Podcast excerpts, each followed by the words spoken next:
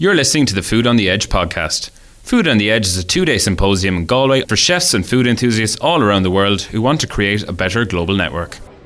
John, this is Fáilte Ireland's second year supporting Food on the Edge, an amazing event. Absolutely amazing event. This, this has been a bit like Christmas coming. I've had my bags packed for weeks and I just couldn't wait to get here. Um, and it's, it's, it's like a yoga session for the soul and for the brain or something. I, I, it, it really refreshes me and I think refreshes everybody else. And of course, tremendous um, uh, uh, benefit in terms of putting Irish food on the map. How important are events like this to putting Ireland on the map from a food tourism perspective?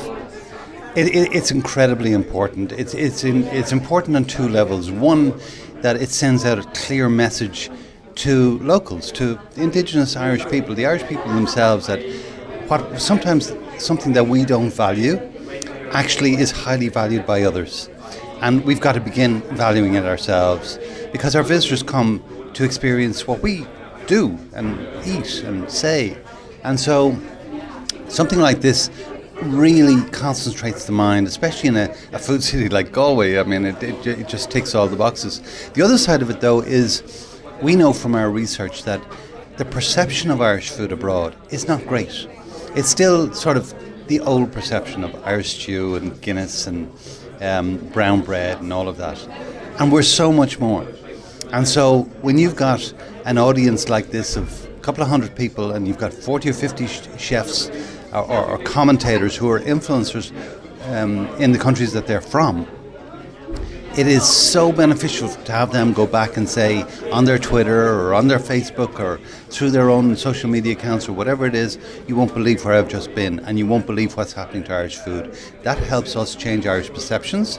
When we change Irish, uh, when we change perceptions about Ireland, um, then the decision, when somebody's making a decision about where they're going to holiday, then all of a sudden the decision about Ireland becomes that little bit easier because they've heard, wow, the food is great and they're green, and they've got the Wild Atlantic Way, and they've got Dublin, and they've got Ireland's Ancient East. Great, happy days. So you're talking very much about word of mouth there, that we yes. need to be spreading the word word of mouth by having international visitors. And you mentioned the three different destination brands that Fáilte mm-hmm. Ireland has developed, which have been hugely successful, and the Wild Atlantic Way in particular. Yes, especially the Wild Atlantic Way. I mean, it's like having children. The Wild Atlantic Way is our uh, elder child right now, and it's growing up very nicely. Um, the, the, the, the, the toddler is Dublin, and that's getting going now. And the infant in the in the family just born is Ireland's Ancient East. And like any family, it takes time for it to grow. So I, am really anticipating a great sort of uh, pre-teens of, of these three children, and um, it means that, that we're those those brands are resonating throughout the world in, in all sorts of markets. And um, they're delivering, and they're delivering in every parish of the country, and that's really what matters. This this delivers growth, it delivers jobs, it delivers incomes, uh, and that's why it matters. And on the ground, then, at a local level, you have a number of Irish food champions in each of those areas. We do. We, we, we started off originally with about 15 food champions, and JP is one of them here in Galway. Jacinta is another. Um, uh, is up in Sligo is another.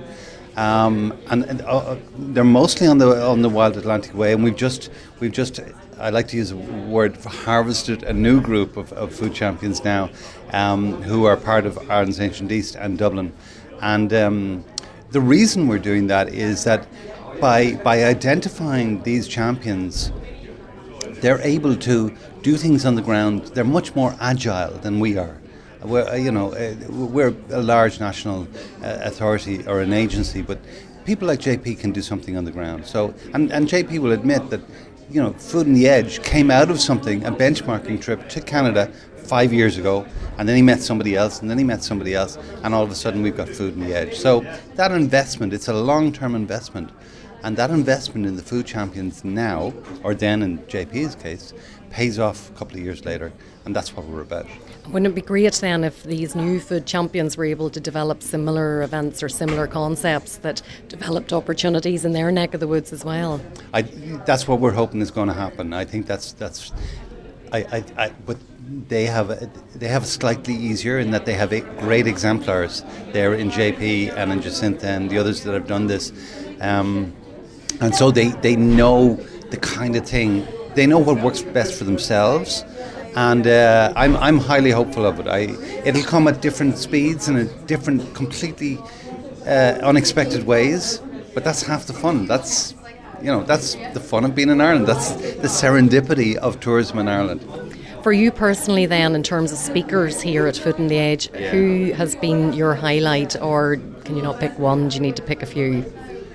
Oh lordy! Well, I tweeted about it yesterday. Yesterday was Jock, uh, the Scottish guy who's based in, in Australia, and his uh, discovery of the, the, the food culture of the Aboriginals, and that that it just it, it, it blew my mind. It really did, um, and it made me think that. In a similar way here, if we don't do something here, we need to be talking to our grannies and granddads. I, I suspect we've lost some of it already, but um, again, strange conversations. I was talking to somebody else this morning, and they said, "Yeah, but John, do you realise that the Department of Education in 1930s got kids to write stories about food in their copybooks, and these are in the archives in UCD." So actually, when you start digging, just like Jock said, and you begin pushing away the dead leaves and the undergrowth, we've got treasures here that we've got to dig out and we've got to mainstream them.